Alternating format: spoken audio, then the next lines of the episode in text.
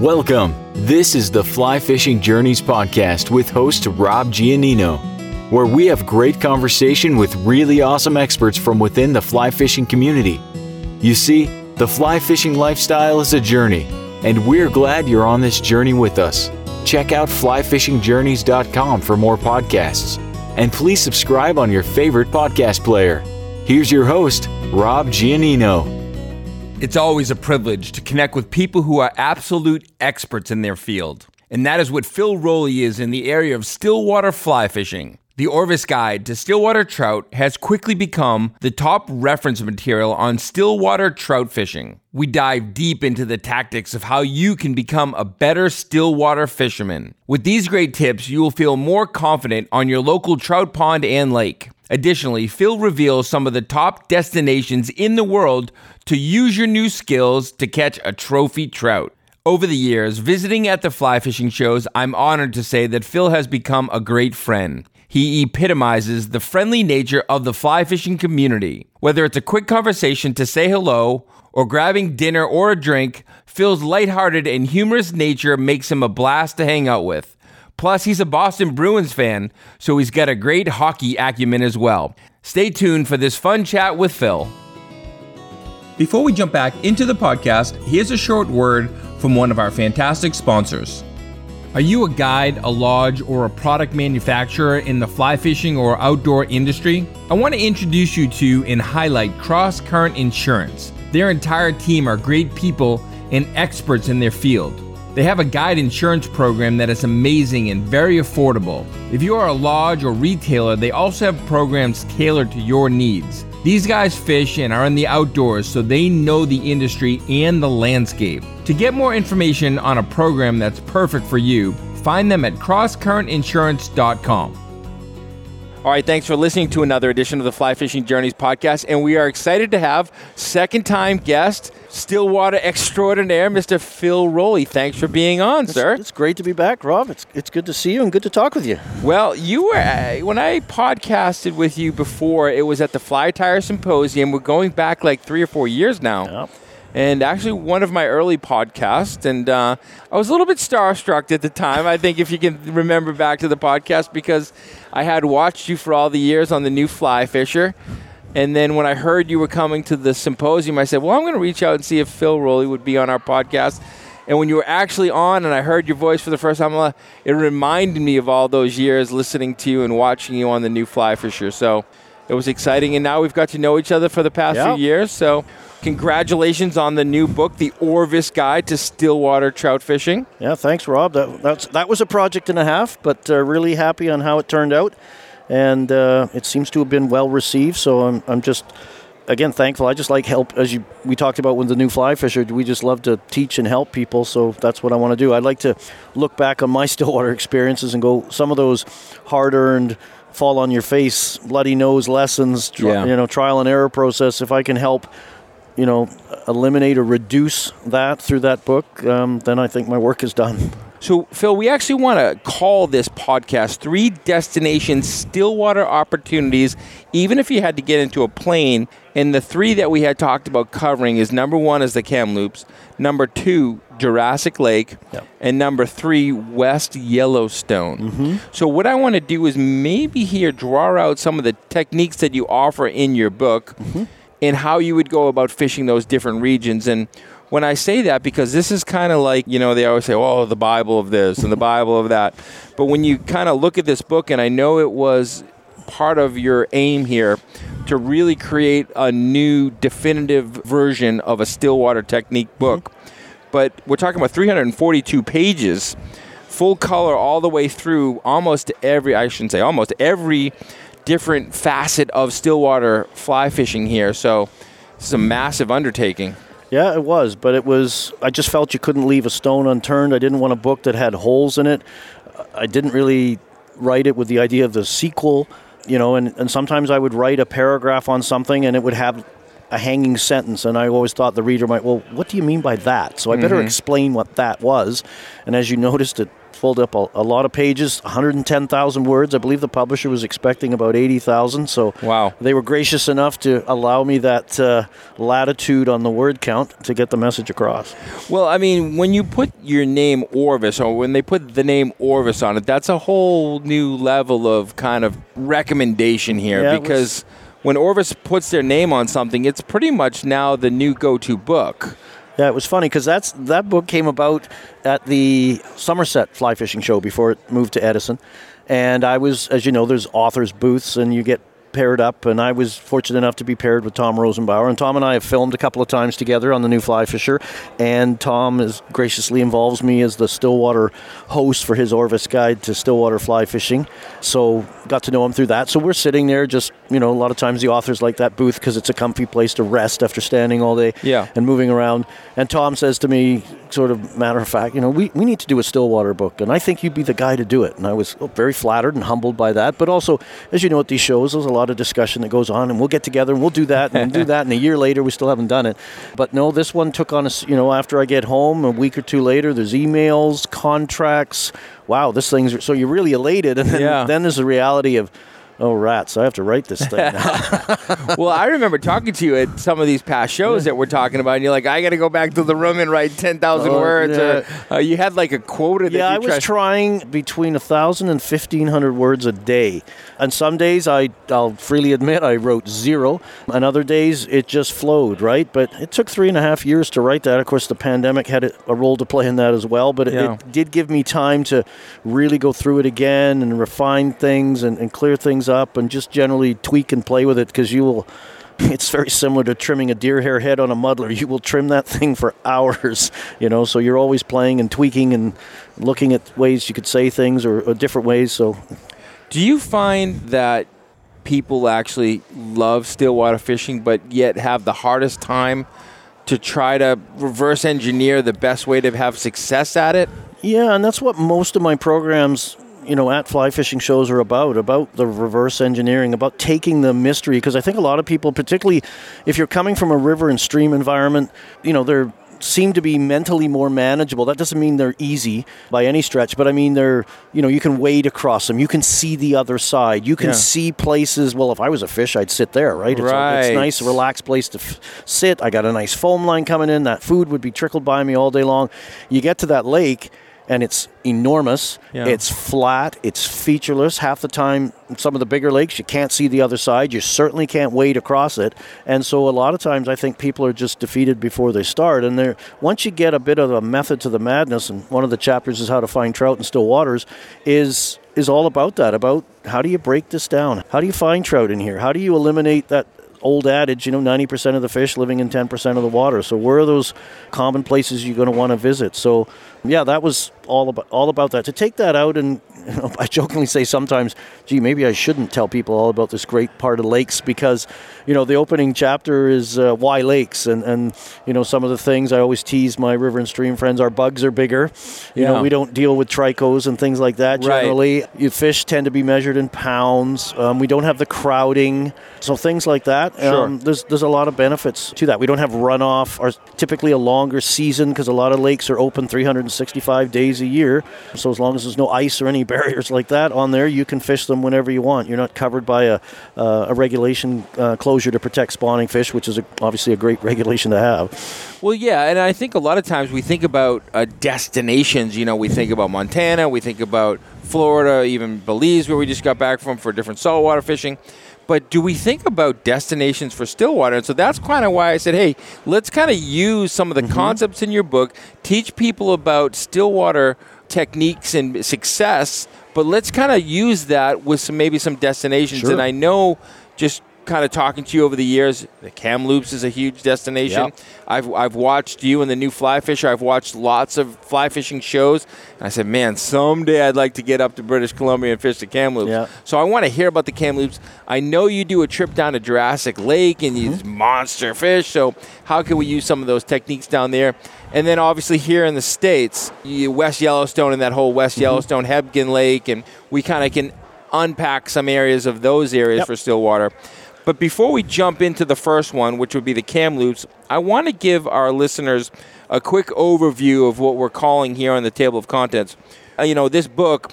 We're not going to cover all this, but the book No. is covers equipment, rods, reels, and lines, equipment accessories, uh, getting around your watercraft. So if you're going to fish out of a boat, leaders, knots, and droppers, which is such a massive section if you want to go uh, successful stillwater fishing. How lakes work. Now that would be good to know. Yeah. What trout eat, stillwater entomology, how to find trout in lakes. Chapter 8 is inducing a take. And, uh, chapter 9, floating line technique, strike indicator, and long leader nymphing. That could probably be a whole book in itself, I Uh-huh. bet. That chapter was over 7,500 words, just covering those, Yeah. just fishing with a floating line. That's not dry fly fishing because I have, uh, as you read on later, I got a whole chapter on that. So that, that was just about fishing subsurface using Deep, right? yeah, using floating lines, long leaders, weighted flies. And here we go, the next chapter, chapter 10, floating line techniques, dries, emergers, and targeting sighting fish. Chapter 11, going deep, sinking line techniques. Chapter 12, the power of attraction, the booby flies. Can Yeah. we talk about booby flies? Yeah, we talk about boobies, fabs, blobs, watsits, yeah, all the dark and nasty stuff. I want to know about all this booby flies.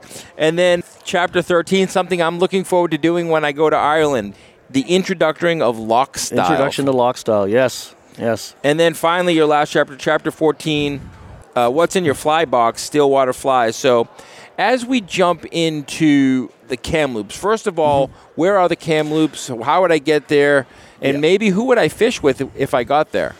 Well, the Kamloops region, basically the interior British Columbia, so that's the Kamloops region, which is about three hours, two and a half, three hours drive up the good highway driving from the greater Vancouver area. So that's probably where you'd fly into, uh, international airport there. So, Rob, you coming from the East Coast, there's probably a direct flight Boston to Vancouver, and then you just rent a car and drive up. Do that. You can fly into the Kamloops. Does have a regional airport, so there's there is that option of, of taking a second flight and doing that. And that region, it's basically a spine right up the province. The Kamloops region includes the Cariboo and up into the Prince George area, and that area has just been blessed with the right geography for growing trout in shallow, productive lakes. There's so many lakes in there. I was doing a, I live in Alberta now, so looking at the differences, you know, some of the lakes I like to fish in my local waters as well. There's 600, approximately 600 lakes in Alberta. There's, I want to say 20, no, there's, was it 60,000 lakes or something in British? It was just a staggeringly different Yeah. number, right? And BC has done a fantastic job through the Freshwater Fisheries Society of setting up a fish culture program and the really promotes the fishing in the province and really stocks it with the sports fisher in mind, right? So these lakes are a lot of the lakes are specifically groomed um, for for for sport fishing, you know, and obviously fly fishing is such a great way to fish a lake.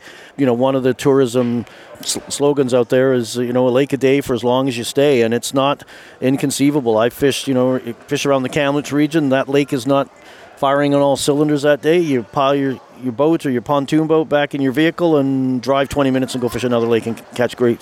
You know, I, I've been fishing where in the fall where we're up around 5,000 feet and dressed like we're on an Arctic expedition and we drive 25 minutes down in elevation and we're fishing in t-shirts right so quite a, a diverse uh, fishery there and a really exciting one I, I just love going there Is it like a state park? I mean, how are these Kamloops protected? I mean, I don't think there's when when I was watching the videos and the the old Saturday morning fly fishing shows on ESPN on the Kamloops, I didn't see any like houses around the edges of the lake Uh, either. no, they're, they're for the most part they are. You know, they can be quite. You know, there's a couple of lakes that you can go to Burger King for lunch if you wanted to. Into Kamloops, you're that Okay. close.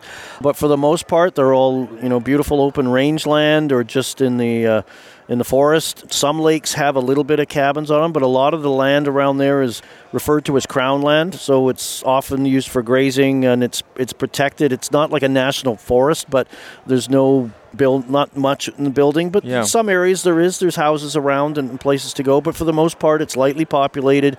You can get that getaway experience without having to necessarily drive thousands of miles away from an urban center to get there. Boat launches at most of these. Yeah, most of them have boat launches. Some of them are informal. Uh, literally, I joke the road ends here, and there's the lake. Some of them actually have more formal boat launches and parking areas.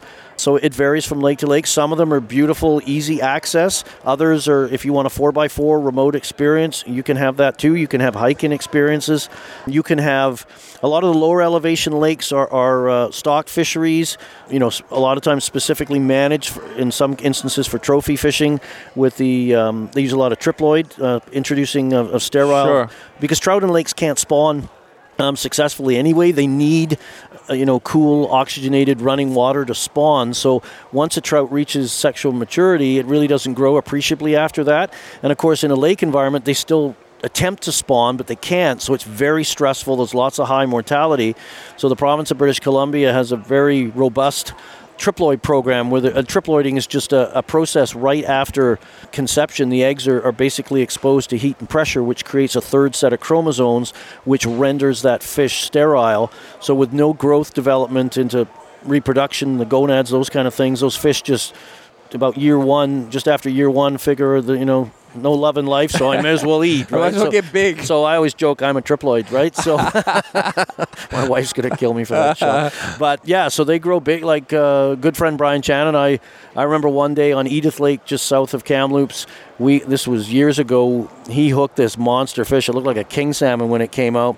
Brian's a fisheries biologist, so we took a scale sample of it, and that fish was three years old and weighed 11 pounds Wow. right? So it's incredible. So it really adds to that sport fishery. You can have a, you know, the un- unique part about British Columbia is you can have a wilderness experience. There are lakes that do have naturally reproducing stock. There is, you know, inflow and outflow streams that they can spawn and get access to. Those fish may not be as big, obviously, as those triploids, but they're beautiful wild fish in a very remote setting. You know, I do s- uh, schools at a lodge called Skacheen Lodge that uh, these it beautiful lodge in the middle of nowhere. Walk two lakes with boats on them, and these fish just. 20 they're fish over 20 inches on, on occasion but they love to come to the surface and eat and most of the times in lakes that's one of the things we don't have is that dry fly experience that a river and stream angler is used to right we spend most of our time exploring beneath the waves as opposed to on top of them or in them Is there a way that verbally or audibly you can describe the beauty of these rainbows up in the Kamloops? Because I know when I'm watching these shows and they finally net this fish and they release it by hand, Yeah. there's trout. The beautiful rainbows up there are spectacular. Yeah, there's different strains they use. Probably the stereotypical Kamloops rainbow comes from, it's called a Pennask strain. It's uh, stock that comes from the Pennask Lake. So the way that British Columbia does their hatchery program is they go to these lakes, right? And Pennask Lake has a naturally. Um, natural reproduction. So they go to the stream there, they take the spawning uh, trout out, they strip them of their eggs and their milt, and then they fertilize them, many of them triploided. They take them to the hatchery to give them a jump start in life, and then they're reintroduced back into various lakes around the province. So it's not a true hatchery program where this fish started life, you know, it's just, you know, kind Dumped of. in there. Yeah, like a stud farm kind of thing for trout. Um, these things, you know, basically what the society is doing is just giving them a good jump start on life. So they'll stock, those are your stereotypical, those Pennask strain are little to no spots down the side, beautiful silver fish. They are insectivores, so they there's, times they will struggle if an, an invasive species of like a perch or something gets in there. Um, they won't compete with them that way. But these fish are known for their long runs and their jumps. Like it's not, you know, I can remember catching fish that jump six to twelve times in a fight. They're just Wow. like jumping all over the place. They also have other strains, uh, blackwater strains that they use, and a new strain that's just coming on board called the horsefly strain. These are actually trout that come out of a river system in British, the horsefly and the blackwater rivers, which are famous destinations for for river and stream fishers up there as well. But these fish live in a competitive environment, so they will live with other fish. They will feed on other fish, right? So they Yeah. and they're aggressive, right? So an aggressive fish is a good thing to have because it usually means it's going to be catchable. Right. Right.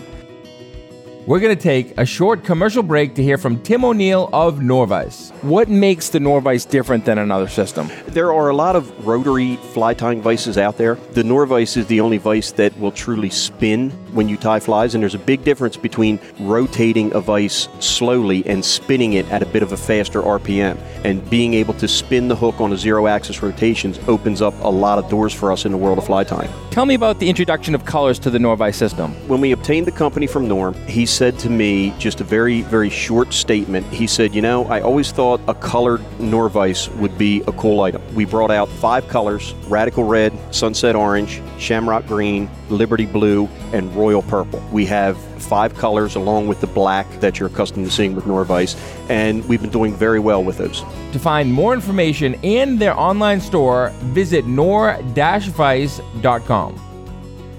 Now, if I was, would I DIY that, or how to most? If I was to fly in and drive up, I mean, am I going to try to check in with a guide, a lodge, or? Well, yeah, there's a lot. Well, yes, you can you can do that option. There's um, some lodges up there. Um, you know, one that comes to mind is uh, Corbett Lake Lodge near the town of Merritt. They it's a private lake there, but they have a wonderful fishery, gin clear water.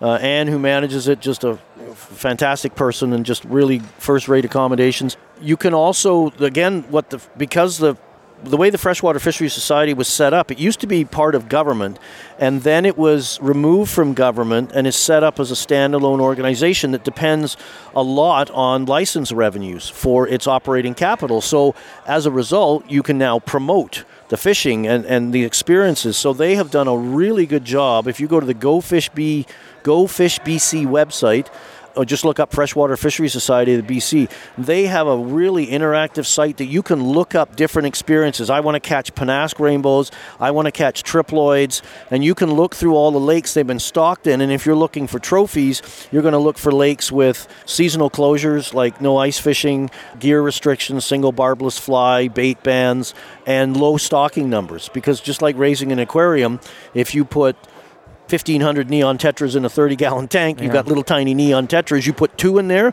you might have two or three inch neon tetras Yeah. if they're capable. So you've got a lot of uh, resources there that you can do the DIY stuff. There are guides in the Kamloops area you can look up. Good friend Brian Chan, I think, is still guiding as well. So people often love to go with Brian because of his just wealth of experience. Sure. Um, somebody I would strongly recommend going Yeah, with. of course. There's another company there, Interior Fly Fishing Company, has a guide service there as well. So there are guiding opportunities. Yep. So you you can definitely do that. What would be a setup? And that's incredible information. So thank you for that. I'm going to tag all those people in our in our notes here. Uh, all those links in the fly fishing or go go Go Fish BC. gofishbc.com. We're Yep. going to tag that. What would be a good setup? Rod, reel, line, leader, that type of thing. Yeah, for for the Kamloops region, fives and six weights uh, is a good, just a good overall for most stillwater fishing in North America. Um, good balance of sport to catch fish and manage wind, things like that, castability and enjoyment. You'd want definitely a floating line, and not so much a floating line for dry flies, but one that's perhaps better suited. You know, an aggressive front taper, lines for casting indicators, and that for for turning over those long leader and indicator rigs. You'd want, I would say, a clear intermediate line, a line that sinks about one and a half to two inches per second. You know, good cast and retrieve line for working nymphs on shoals and leeches and things like that.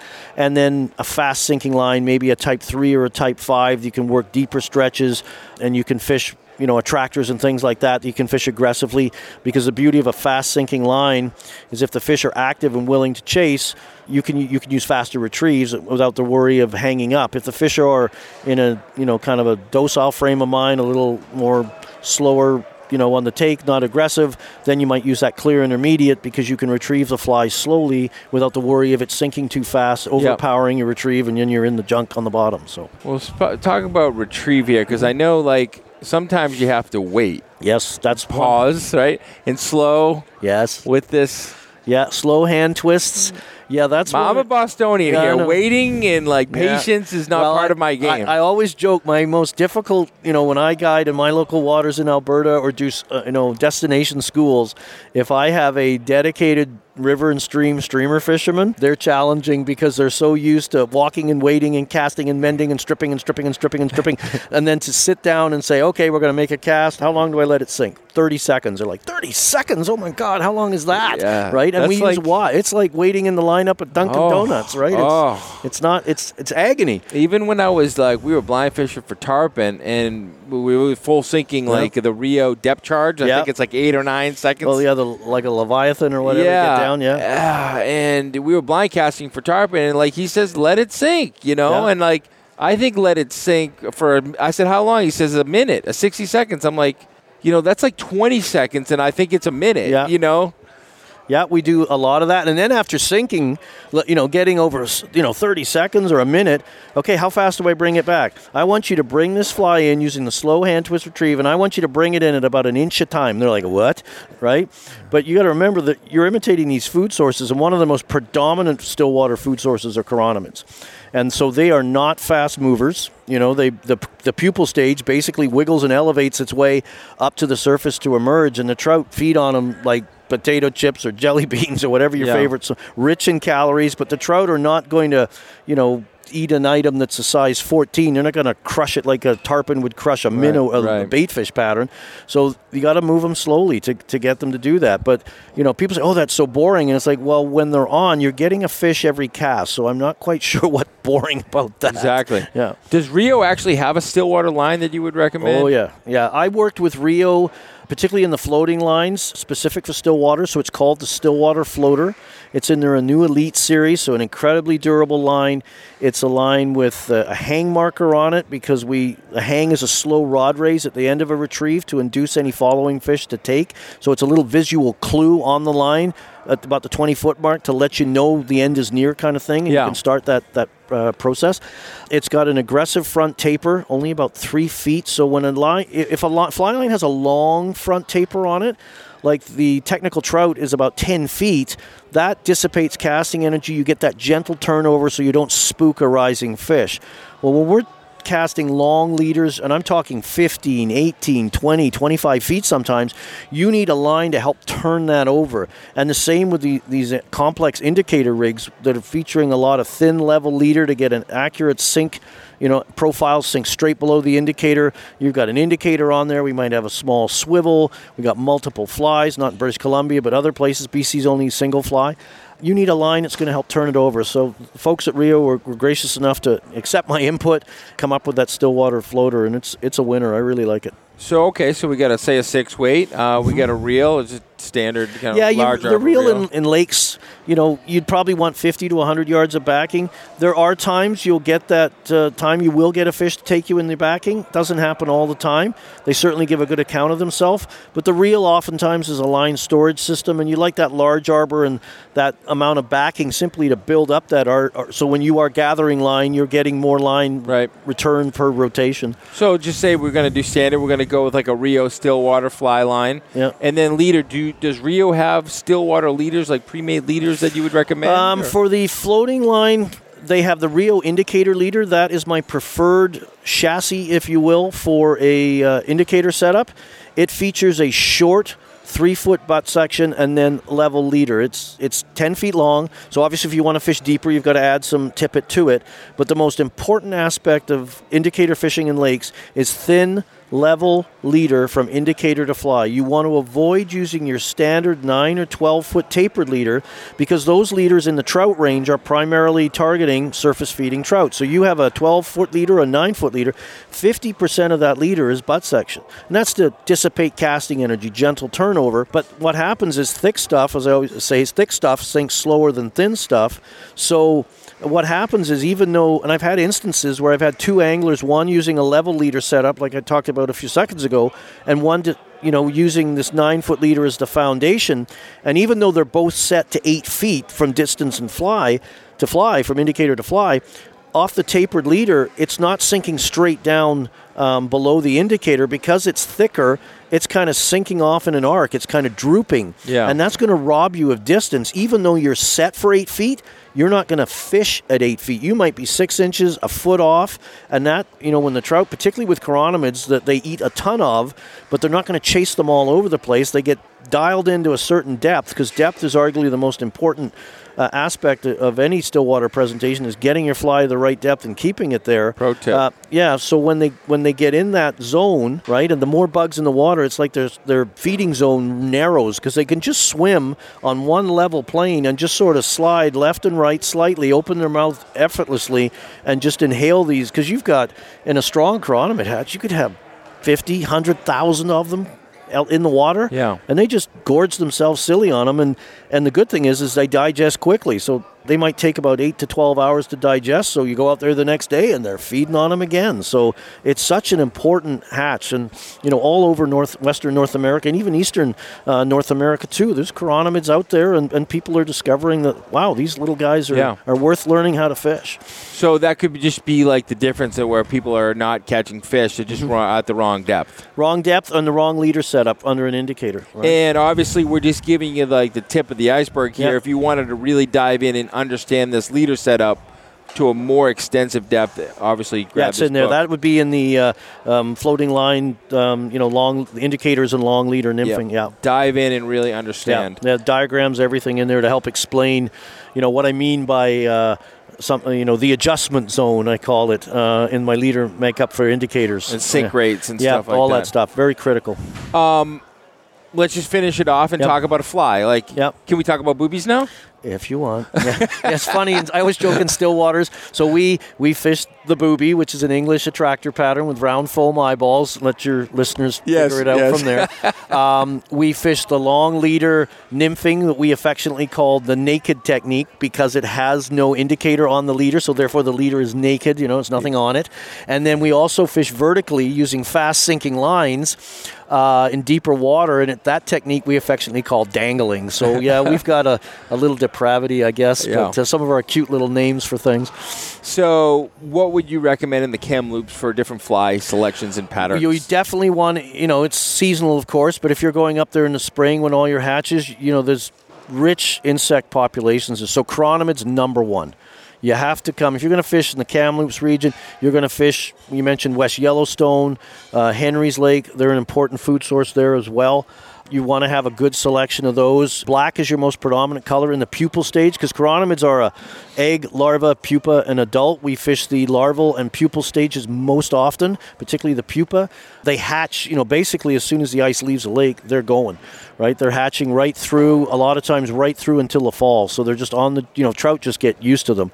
You're also going to have damselfly emergences, uh, Callibaetis mayflies, dragonfly nymphs, uh, many of the more productive lakes have healthy, healthy scud populations. I always joke they're the carbohydrate, the French fry of the underwater world. They really help trout pack on weight. You know, you, you mentioned Jurassic Lake or Lago Strobel.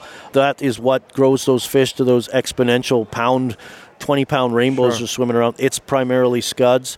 Leeches, of course, caddis in some instances. Right, and even zooplankton. Um, there's so many. Again, why fish lakes? If you like matching the hatch, there's enough food sources in lakes to keep you busy for about ten lifetimes. So just learning to master them. and then uh, the attractors. Yes, you know your boobies. You want that? yes. Well, and you know what? Attractors are important because fly fishing is.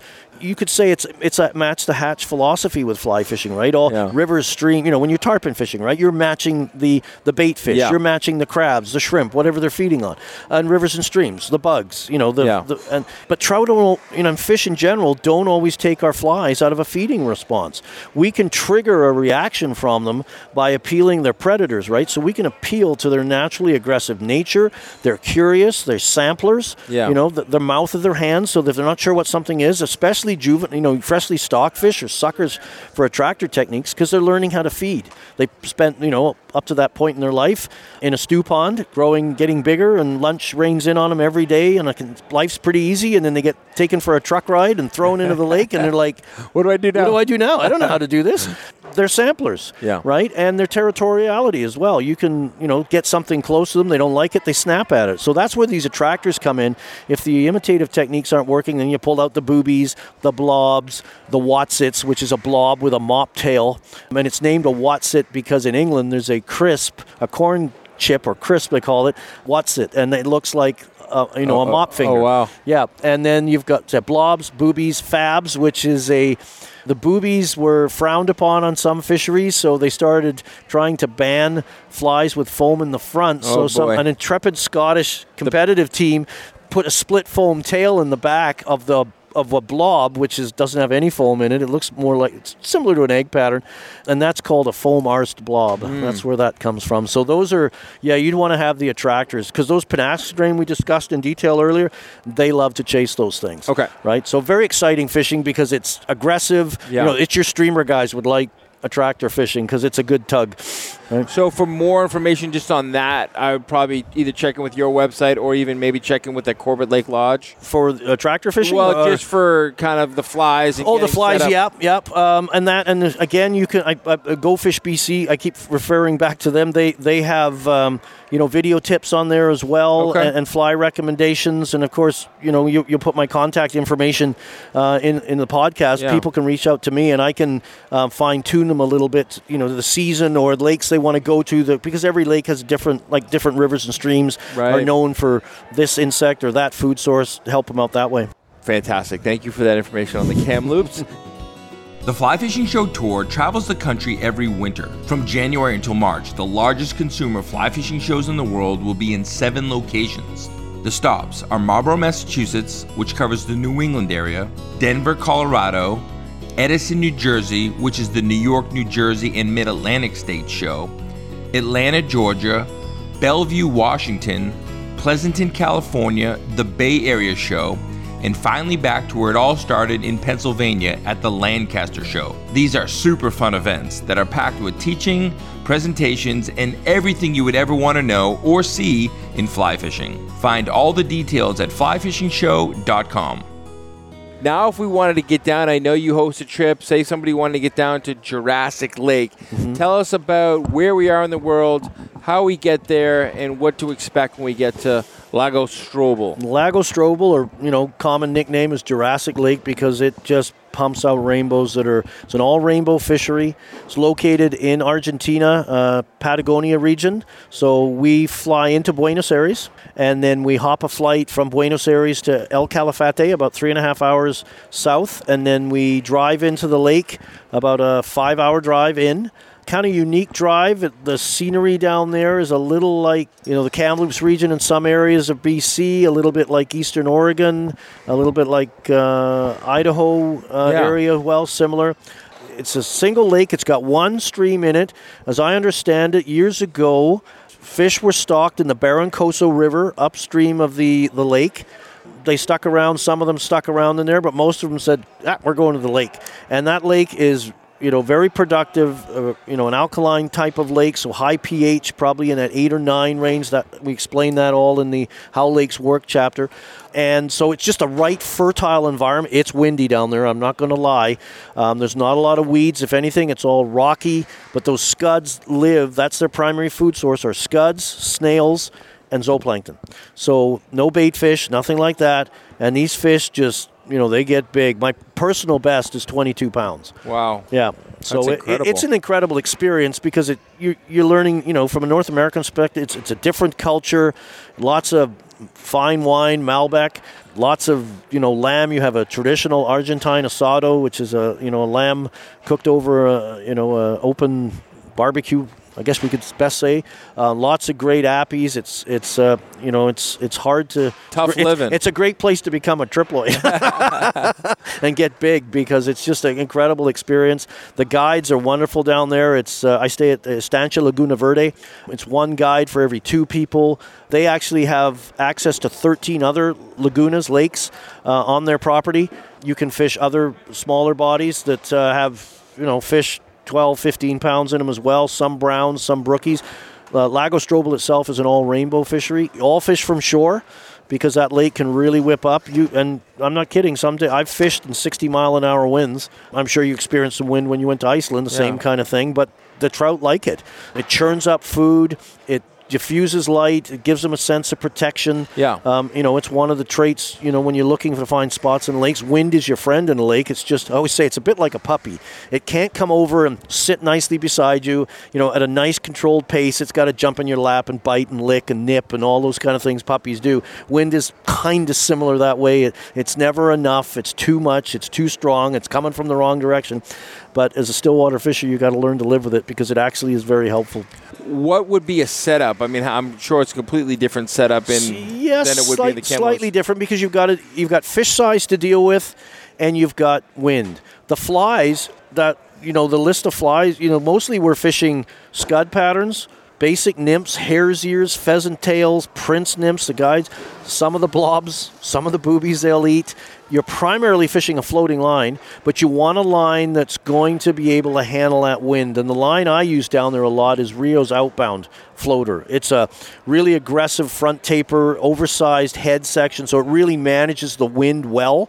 Uh, you know, you're never asked to cast into the wind unless you want to, but most times you're either, if you're a right-handed caster, it's coming off your left shoulder a little bit, or it's right behind you. So, and most of the time you're not punching out, even though you're fishing from shore out.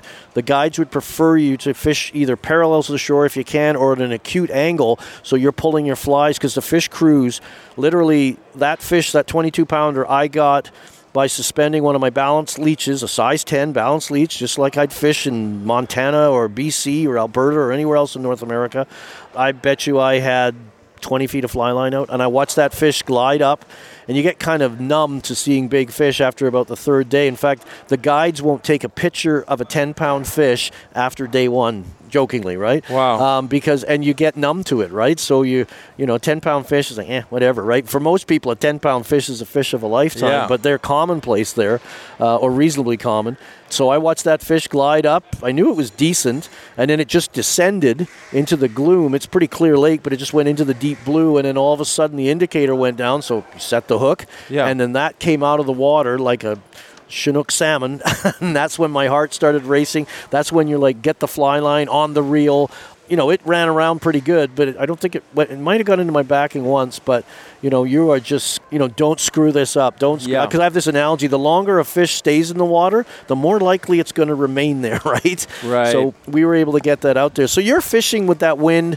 A floating line setup is bread and butter. You may bring like a VersiTip if you want a bit of a tip on there, but not really necessary. Seven and eight weights, fast action rods to handle the wind and handle those fish.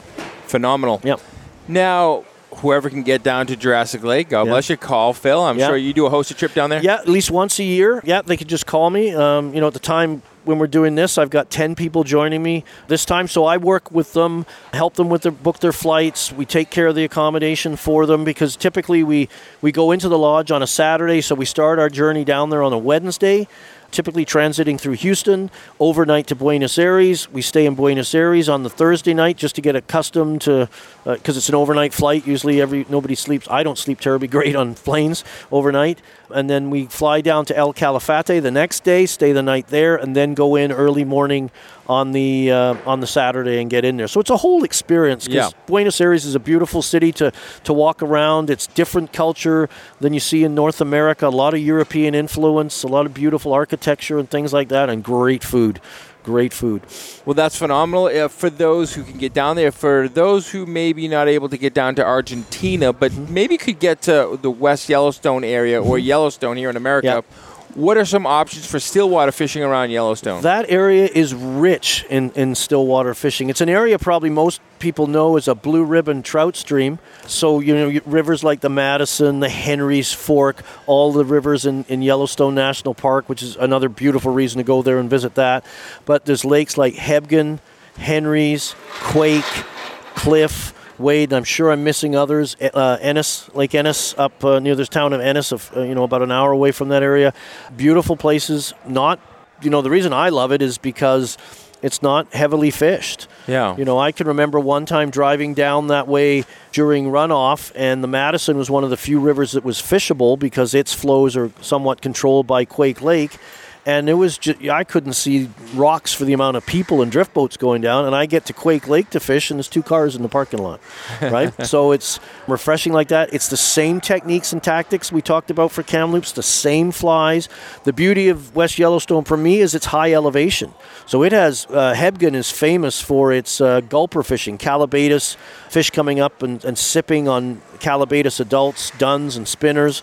So, and it's because of its high elevation, it fishes really well in August, which a lot of lower elevation lakes, Yeah. they're hot, they're warm, You know, you shouldn't probably fish for them. The water temperatures are not holding oxygen. The fish stress easy. You got to wait till fall till things cool. Yeah. they get feeding again. Rivers, too. Yeah. So yeah, exactly. You just change your either change your species, go fishing for some warm water species, or you know, I love to river fish as well. So go do that. But yeah, West Yellowstone. Of course, you've got tons of accommodation there. You've got lodges. You know, got Kelly Galloup Slide Inn has got uh, cabins and camping there. You've got West Yellowstone itself. You can there's campgrounds nearby. There is hotel accommodations. Yeah. Island Park, and it's just a for me. It's just when I was learning to fly fish, that whole blue ribbon. You know, to stand knee deep in the Henry's Fork. Whether I caught a fish, I didn't care. I'm like, I'm Right. standing in the Henry's Fork. Well, that's right. You get the Henry's Fork, and then they say you get the Henry's Lake. Yes, and Henry's Lake is uh, it's a neat fishery. It's a big lake. It's at the confluence of three valleys, so at times you got to be careful because it can get windy there. It's like each valley's trying to compete with each other. But it's got uh, Yellowstone cutthroats in it, cut bows especially, and some rainbows, I believe, as well. Um, and the cut bows get big. You know, I, I did a new fly fisher episode for them, and I was lucky to get a 13 pounder on on camera. So Wow. yeah, so it's it's a Rock star status. Oh yeah, that was you know you can't believe you actually pull it off uh-huh. sometimes. But it's a shallow lake. That's why when it gets windy, it can be a little tumultuous because the water. You know, I think the deepest spot we found is about 18, 19 feet deep near the cliffs. That's it. The rest is a giant shoal. So when it's a giant shoal, sunlight penetration grows weeds. Habitat for bugs, so it's the Costco supermarket of the world uh, for trout, and they can eat a lot of food there, right? Rich in lots of different food sources. What type of uh, fish are we targeting? We're talking about West Yellowstone and Hebgen. Uh, Hebgen has got browns and rainbows in it. Size? Uh, there's some 20 plus f- fish in there, and also you get fish running out. You know, the, because there's the Madison comes Yeah. in, the Upper Madison comes into West Yellowstone, you, uh, into uh, sorry Hebgen Lake. You've got uh, opportunities there for some big browns that come in. You've also got big browns in Quake Lake, which is just kind of downstream from it. Quake Lake was formed, if people aren't aware, by a, a you know a, a, a rock slide years ago that blocked off, choked off the Madison and backed it up. So it's kind of a beautiful and eerie lake all at once because there's lots of deadfall, right? Because it created the lake, and Right. and so you've got all these trees you've got to navigate carefully through. You don't want to go high speed boating through there because you'll you could tear off a prop or do worse. It's cool. There's some big browns that go into that lake too, that transit from the river into the lake and back again. Before we close, and I love to leave uh, listeners with some like super strong technical, tactical information right at the end of the podcast Okay. here because it holds people. Pressure's on me it, It now. holds people. but if we were going to talk about like long line leader indicator fishing now, Uh-huh. because this is a whole different type of concept. If you want to indicator fish with a long line leader to get down deeper, Yeah. but still indicator, because this is a technique you've talked about. Yeah. Uh, what is the setup there? Tell me how that all well, works. because there's two things there. You've got long leader, the naked technique, like floating line techniques, and there's a whole leader system for that that I use. Okay. Versus the one we talk about more detail, the indicator system, with that level leader between indicator and fly. But yeah, there's a that is the most complex leader system I use to achieve that vertical set for 12 feet, hang at 12 feet, set for 15 feet, hang at 15 feet. With the indicator. Yeah, with the indicator. How do you do that? Where do you place the indicator on your leader so it's still castable? How do you set this leader up um, so it'll do, you know, because I always look at leaders, they've got to help you catch fish and they got to be castable. Because if, Right. if you're tangled up all the time, you're, especially if you're new to stillwater fishing, you're frustrated. You think, I suck as Yeah. a person. I just told you to go fish a lake and it's Yeah. horrible. Um, yeah, so it's quite technical. I'd love to. We could talk Hours. hours. Yeah, because it's it's quite. Um, it's the kind of thing when I do my presentations, I put one of my leader diagrams up, and everybody just, you know, prairie dogs. Everybody's up and looking, and lots of questions and lots of really good dialogue comes out of those. Yeah. So is that long leader technique with the uh, strike indicator in your book? Yes, it's in the uh, floating lines, long leader. Can't remember the exact chapter Yeah. name. Bad of me. And indicator uh, chapter. that's- It's not the dry fly. It's that's that chapter I told you was seventy five hundred words. Super, super, Super techie. super techie, Yeah. super secret information yeah, in there. and so- good and you know you, you master those. Particularly the naked technique i like it. That's just fishing long leader you know that 15 18 20 25 feet. The reason i'm such a proponent of that first of all once you master it it's just a fun technique to use. The takes are a lot of times like a, a wet fly swing on a river that short little aggressive stab that's kind of addictive. But it also teaches you patience and touch right? The patience to retrieve the fly slowly enough because if you retrieve too fast, they'll climb through the water and you'll get out of the zone you're trying to target, and to let it sink, and then the touch because you're going to start to learn to recognize strikes by seeing rather than feeling, kind of like a Euro nympher uses a sighter for that purpose. Yeah. We use the floating line as that purpose Okay. because actually the floating line is the indicator in the system. If you learn to recognize what to look for in that floating line, it'll give away, oh, a fish just ate my fly. And tons of good bugs in here too. Yeah. And what I like about it is a lot of bugs, but it's not overwhelming. I've read some books; it's just bugs and bugs and bugs and bugs and bugs. You know, it's flies and flies and flies. Yeah. It's like which one do I use here? There's like 300 flies here. Yeah, so. and I'm, I'm, you know, my previous books were all fly tying books, so I was a bit, I'm a bit of a fly junkie. Yeah. I have way more than I'll ever need, um, but I tried to put, you know, flies that you would bring from a river and stream environment like prince nymphs and woolly buggers and pheasant tails to some of my favorites throughout just scattered across all Yeah. the f- so my favorite dragonfly nymph patterns two or three of those favorite scuds favorite chironomids and that because alone my chironomid boxes are there's probably three or four of them like there's hun- like i often joke sometimes i can't make a decision because i have so many possible candidates to Sure. choose from i'm waiting for one to jump up and scream and put me in coach Two things. Yeah. How can we get a hold of your book, and how can people stay in touch with you online? Uh, to get a hold of my book, um, you can buy it. Myself and Brian Chan set up our own online uh, fly shop called the Stillwater Fly Fishing Store.